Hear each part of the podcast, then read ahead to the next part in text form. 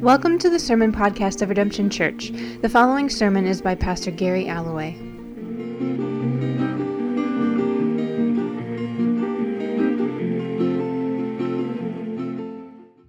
Jonah 1. The word of the Lord came to Jonah, son of Amittai Go to the great city of Nineveh and preach against it, because its wickedness has come up before me. But Jonah ran away from the Lord and headed for Tarshish. He went down to Joppa, where he found a ship bound for that port. After paying the fare, he went aboard and sailed for Tarshish to flee from the Lord. Then the Lord sent a great wind on the sea, and such a violent storm arose that the ship threatened to break up. All the sailors were afraid, and each cried out to his own God. And they threw the cargo into the sea to lighten the ship. But Jonah had gone below deck, where he lay down and fell into a deep sleep. The captain went to him and said, How can you sleep? Get up and call on your God. Maybe he will take notice of us so that we will not perish. Then the sailors said to each other, Come, let us cast lots to find out who is responsible for this calamity. They cast lots, and the lot fell on Jonah. So they asked him, Tell us, who is responsible for making all this trouble for us? What kind of work do you do? Where do you come from? What is your country? From what people are you? He answered, I am a Hebrew, and I worship the Lord, the God of heaven, who made the sea and the dry land. This terrified them, and they asked, What have you done? They knew he was running away from the Lord because he had already told them so. The sea was getting rougher and rougher, so they asked him, What should we do to you to make the sea calm down for us? Pick me up and throw me into the sea, he replied, and it will become calm. I know that it is my fault and that this great storm has come upon you. Instead, the men did their best to row back to land, but they could not, for the sea grew even wilder than before. Then they cried out to the Lord, Please, Lord, do not let us die for taking this man's life. Do not hold us accountable for killing an innocent man, for you, Lord, have done as you pleased.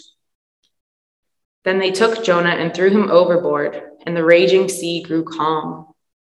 At this, the men greatly feared the Lord, and they offered a sacrifice to the Lord and made vows to him. Now the Lord provided a huge fish to swallow Jonah, and Jonah was in the belly of the fish three days and three nights. The word of the Lord. Okay, Jonah 1. Who likes the book of Jonah? Yeah, all right, all right. Anyone here dislike the book of Jonah? You're like, ah, oh, silly book. If so, that's okay. Um, Jonah, of course, is a book that many of us probably heard as kids. It has a whale, it has this great miracle story. So it's a story that's often told in Sunday school. Um, and maybe you haven't gone back and read it since then. And if that's the case, the book of Jonah might actually be pretty different than you remember. So yeah, if you have only ever got the Sunday school version of it, this might be the version of Jonah that you got. Jonah runs away from God. Jonah gets swallowed by a whale and repents. Jonah does what God wants, and all of Nineveh gets saved. Yeah. It's awesome, right? It's like, yeah, like Jonah learned his lesson, he turned around and everything worked out great. It's a great evangelical message, right? Of like, get over your fear and do what God wants, and everybody will get saved. That's not actually what happens in the book. This is closer to the outline of the book of Jonah. First of all, Jonah runs away from God. We got that part right. And in that running away, a bunch of pagan sailors convert. Jonah gets swallowed by a whale. Jonah fake repents, and a whale barfs him out. Jonah mails in his calling, but all of Nineveh repents, even the cows. That's true. That actually happens. You can see that in the end. And the book ends with Jonah getting super mad at a plant. So this is actually the closing image we get on the book of Jonah. That's Jonah over there. It's not actually this happy ending. It's this book of this disgruntled prophet who's being rebuked by God. And that's what we learn from the book of Jonah. But a lot of what we have to come to understand about that is understanding what it is that Jonah is actually being asked to do. When Jonah uh, gets started, it starts out like this it says, The word of the Lord came to Jonah, son of Amittai Go to the great city of Nineveh and preach against it, because its wickedness has come up before me. What do we know about the city of Nineveh? Anyone? Anybody know what Nineveh was the capital of? Assyria, right. Nineveh was the capital of the Assyrian Empire. And from 700 to 600 BC, it was the most powerful city in the world. That's the Assyrian Empire. Um, and you can see Nineveh right in the middle there. Um, so yeah, at the at one point it would have been, you know, the center of this giant empire. What do we know about Assyrians? Anyone? Yeah, absolutely. The Assyrians were a war machine. They were the ultimate kind of uh, ancient military power. They kind of militarized their society in a way that nobody had ever done before. If you ever see reliefs, they always look like this. They always love these curly long beards for some reason. You can always tell the Syrians because they have those beards. Um, and they're usually killing people in the pictures that you see. In fact, the Assyrians were known for their cruelty. This is kind of how they ruled. They were an empire that didn't rule by grace, they were an empire that ruled by terror. Um, when cities rebelled against them, they would go in, slaughter the population, burn the city to the ground, and deport people. And then they would advertise it. And of course, in the day when you didn't have YouTube, you had to actually like carve these things into stone. So you can find all these things like this. From the Annals of Ashurbanipal. I flayed as many nobles as had rebelled against me, and draped their skins over the pile of corpses. Some I spread out within the pile, some I erected on stakes upon the pile. I flayed many right through my land, and draped their skins over the walls. It's fun stuff, right? So you can imagine, like, these things are in stone you don't just like write it down. It's not just like a quick Twitter post. Like they were into this stuff. In order to carve these things in stone, you have to kind of be into wanting everybody to know that you are to be feared. So, what you have to know about Ninevites is they are not good dudes. They were well known for their brutality. If you read the book of Nahum, I know it's everybody's favorite book. If you read the book of Nahum, it's a prophecy against Assyria, and it says, All who hear the news about you, Assyria, clap their hands at your fall, for who has not felt your endless cruelty? As for the relationship with Israel, in 722 BC, they did campaign against Israel. They did carry out one of these terror campaigns, and they destroyed the city of Samaria, the capital of the northern uh, nation of Israel, and killed everyone and deported everyone else. So this is where the 10 missing tribes of Israel go. They get deported into Assyria, in some cases, never to come back. In 701 BC, they campaign against Judah and destroy most of the cities in Judah and make it all the way to Jerusalem, where they surround the city of Jerusalem. And there's this famous scene in Second Kings where the lead general for the Assyrians he he uh, sits outside Jerusalem and he says, do not listen to Hezekiah the king, for he is misleading you when he says the Lord will deliver us. Has the God of any nation ever delivered his land from the hand of the king of Assyria? So are the Ninevites in good standing with God? Nope. In the Israelite imagination, the Assyrians stand in for the opponents of God. They stand in for the people that are most cruel, the people who mock God. So when Jonah is being asked to preach to Nineveh, imagine what he's being asked to do. What Jonah is being asked to do is the equivalent of a Polish Jew being asked to preach in Berlin at the height of Nazi Germany.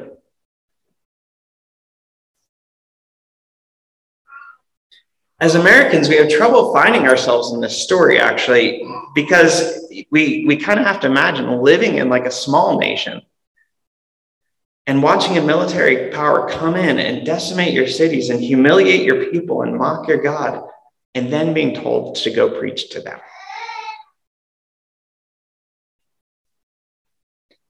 So there's no doubt Jonah is given a difficult calling, but what's fascinating about the book of Jonah is why Jonah doesn't want to go. And it's not because he doesn't like Nineveh, right? Sometimes we kind of treat it like, ah, oh, he, just, you know, you wanted to go to New York City, but God called you to Pittsburgh. And, you know, it's like, oh, well, no, I guess you got to go to Pittsburgh. It's like, no, that's not really what's going on here. And it's not even that he's scared of them, right? He is going into this foreign capital of this great military power. And it's not that he's scared. We don't actually get the answer to Jonah 4. But what we find out in chapter 4 is that the reason Jonah doesn't want to go is because more than anything, he wants to see justice come. He wants to see Nineveh destroyed. He wants to see Nineveh pay for their sins. And he knows that if he goes and preaches to them and they repent, God will relent and bring destruction on them. And Jonah can't handle that. Jonah doesn't want to see his enemies get redeemed, right? He wants to see his enemies get destroyed. He can't handle that God is a God of mercy. And this doesn't mean that God doesn't care about justice, right? Eventually, Nineveh will get destroyed. Eventually, their sins will catch up to them and they will fall. But if nothing else, the book of Jonah teaches us that God's greatest longing is to redeem sinners rather than to destroy them. Let me repeat that. The book of Jonah teaches us that God's greatest longing is to redeem sinners rather than destroy them, which is good news, except when we have to apply it to our enemies. Because we want to see those guys get what is coming to them, right? But this is the calling of the book of Jonah that, like God, we also are to have that heart. That our greatest longing should be that our enemies get redeemed rather than destroyed. Jesus' great calling to love our enemies is not actually to ignore sin, but to long for enemies to be brought out of their sins rather than to be brought down in them. So, how are we doing compared to Jonah? Would you rather see your enemies redeemed or defeated? Would you go to Nineveh if it meant your enemies would be saved?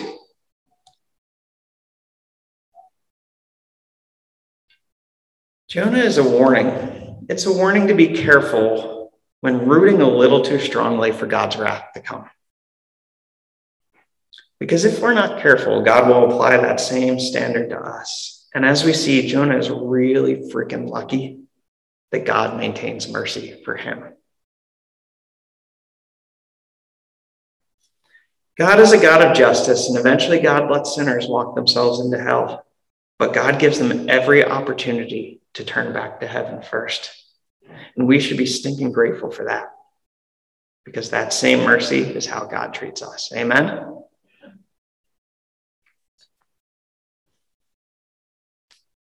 So that's kind of the, the large overview of, of Jonah. I want to go back through and look at Jonah 1, a little bit of what's going on in this chapter. Um, so let's let's talk for a minute about Jonah 1. Again, it starts off with these words. Um, the word of the Lord came to Jonah, son of Amittai Go to the great city of Nineveh and preach against it, because its wickedness has come up before me. But what does Jonah do instead?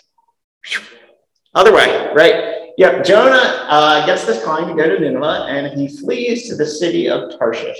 So, as you can see, not only is Tarshish the exact opposite direction of Nineveh, it's as far away as you can get. Right? I mean, like to an ancient Israelite, we're really talking the ends of the earth that map actually makes it look like it's down on the Gibraltar there. It's actually on the Atlantic Ocean. So you can imagine in the Israelite imagination what it looks like to look at the Atlantic Ocean and be like, that's you can't you can't go farther, right? He's trying to get away from God. But what happens after he gets on the boat? The Lord sends the great wind and a violent storm, and the sailors are afraid, and they cry out to their gods, and they throw the cargo overboard. And finally, they wake up Jonah and say, Get up and call on your God. And does Jonah cry out to God? Nope. So they cast lots to see who's responsible for the storm, and it falls to Jonah, and they, they say, Who are you? Jonah replies, I am a Hebrew, and I fear the Lord, the God of heaven, who made the sea and the dry land. And after having made this wonderful, perfect profession of faith, Does Jonah cry out to God? Nope. Does he change anything about himself? Nope. Does he humble himself and repent? Nope. He says, throw me overboard. And the men, they don't want to do that, right? They don't want to kill this person. So they try to row back to land, but realizing they're all going to die, they beg for God's forgiveness and throw Jonah into the sea. And after this encounter with the living God, what do they do? At this, the men greatly feared the Lord, and they offered a sacrifice to the Lord and made vows to him. They meet the living God, and they are changed. So the question is who in our story is right before God? Jonah's a good Hebrew, right? He is an Orthodox believer. He's an upstanding member of the local synagogue. He says all the right things about God. His theology is spot on. And we'll see in chapter two, he knows his Bible. He can bust out a prayer of thanksgiving. He knows his Psalms. He's ready to go and in the belly of the whale. But when confronted with the living God, he's unwilling to be changed. In fact, he would rather die than be changed by God. The pagan sailors, on the other hand, right, they belong to the wrong ethnicity. They probably don't know the first thing about Abraham or Moses. They're uncircumcised. They eat with dirty hands. They definitely don't belong to the local synagogue. But when confronted with the living God, they fall down and worship. They submit to God and they worship God.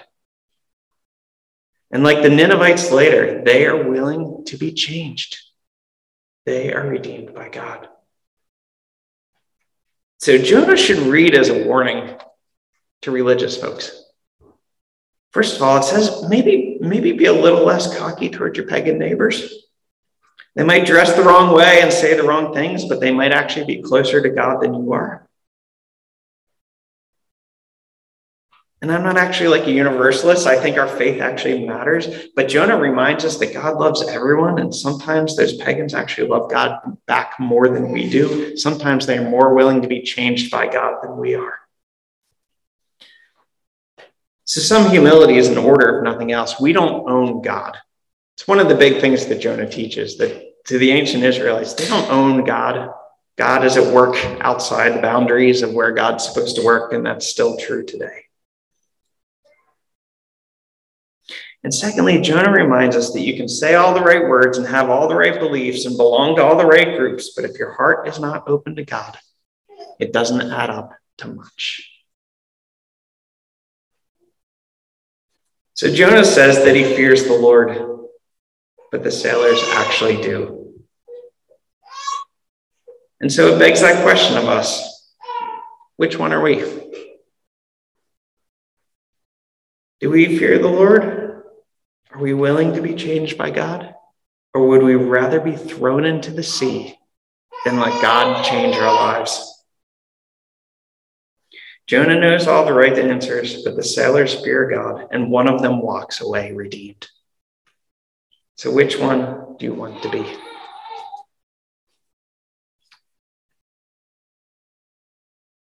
Now, one of the things that's cool about the book of Jonah is it's actually a really fun book. It's actually a funny book. It uses a ton of uh, exaggeration and humor and satire and wordplay. If you ever get a chance to take Hebrew, I know we're all dying to sign up to learn biblical Hebrew. But if you ever do, the first book I would recommend translating is Jonah, because you find some really fun things. And my favorite instance of this actually happens in chapter one. It's hard to pick up in English, but it has to do with words up and down there's this pattern that goes on. It starts off, we've seen chapter one, uh, or verse one. It says, The word of the Lord came to Jonah, son, son of Amittai. And it literally says, Get up and go to the great city of Nineveh and preach against it. But what does Jonah do? Jonah goes down to Joppa. And then it says that after he goes down to Joppa, he goes down onto the boat. And after he goes onto the boat, it says he went down into the ship. And after he's there, he's there, the storm comes and the pagan sailors come. And what do they say to him? Get up! Wake up, dude, get up and call on your God. But Jonah says, Throw me down into the sea. And Jonah goes down into the sea And then he goes down into the depths. And as I say in chapter two, he goes down into death, into Sheol, into the grave. We get to watch Jonah's slow motion descent into hell as he tries to flee from the presence of God. Jonah tries to flee God, right? He tries to do it his own way. And he doesn't find freedom or joy or comfort. He finds death.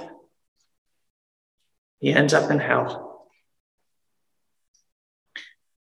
And I know I have ways I'm holding out on God, right? Ways that I want to do it my own way, ways that I'm like Jonah, you know, nope, not going to Nineveh.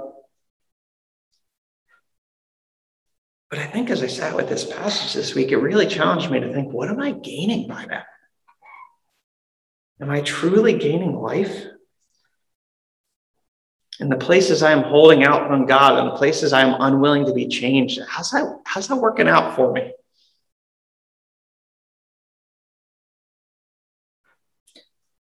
Jonah's a reminder that our rebellions against God don't actually lead us into life, they lead us into death. They lead us into the grave. I know I have people I should forgive, but I don't want to. I know I have ways I should give my money away, but I like my money. I know I have ways I should be kinder in marriage, but I'd rather be right. I know I have ways that God wants to conform me to Christ, but it involves letting go. And so I hold out But what am I gaining in this? What are we gaining in our rebellions, right? What are we gaining in the ways that we are unwilling to be changed by God? Is it actual freedom or is it death?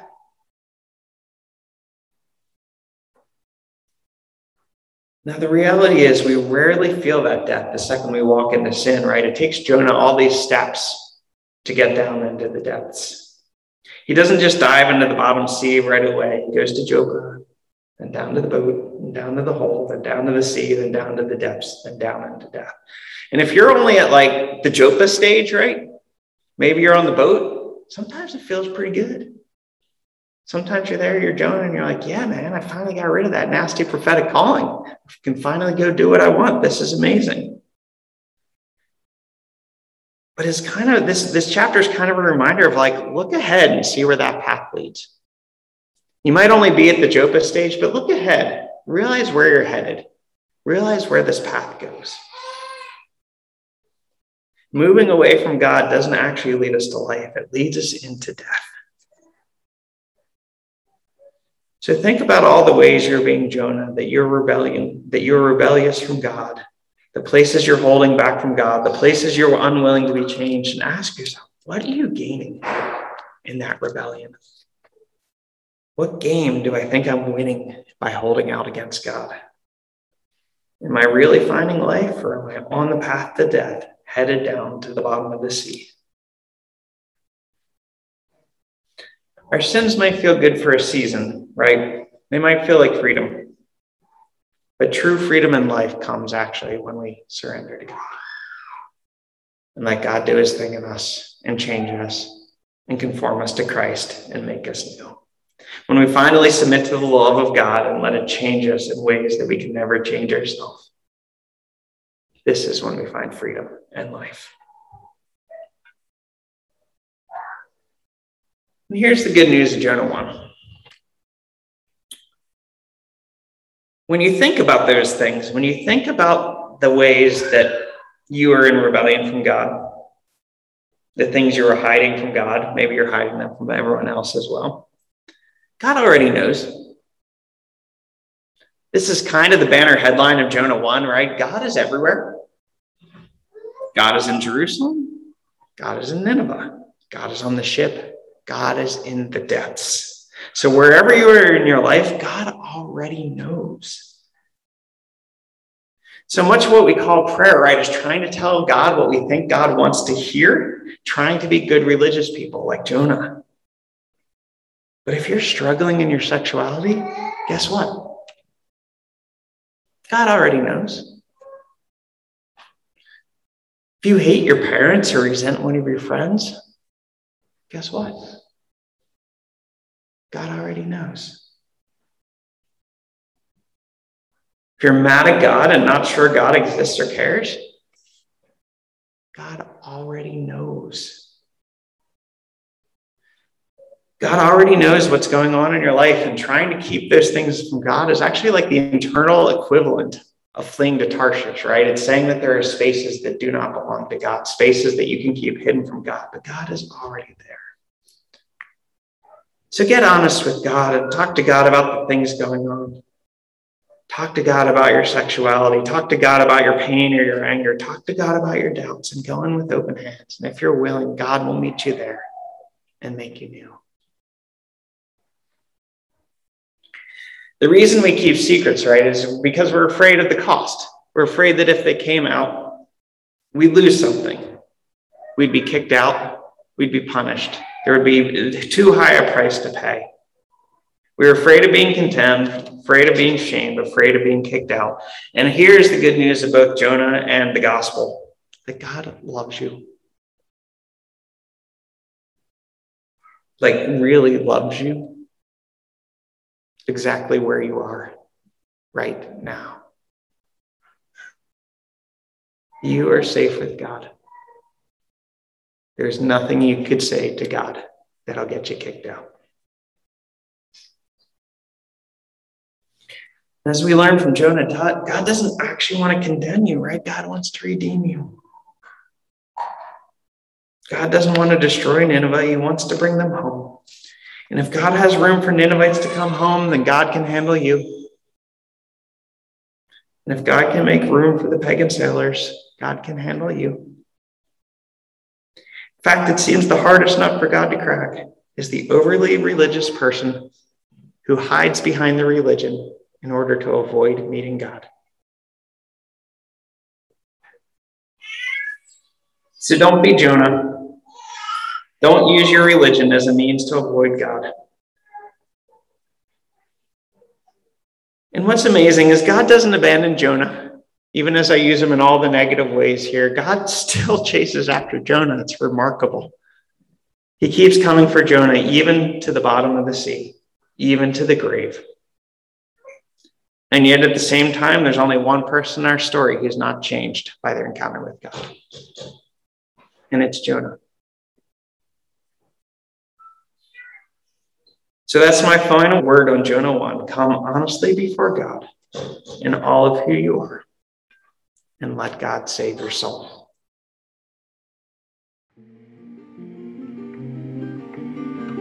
To find out more about Redemption Church, visit redemptionbristol.org.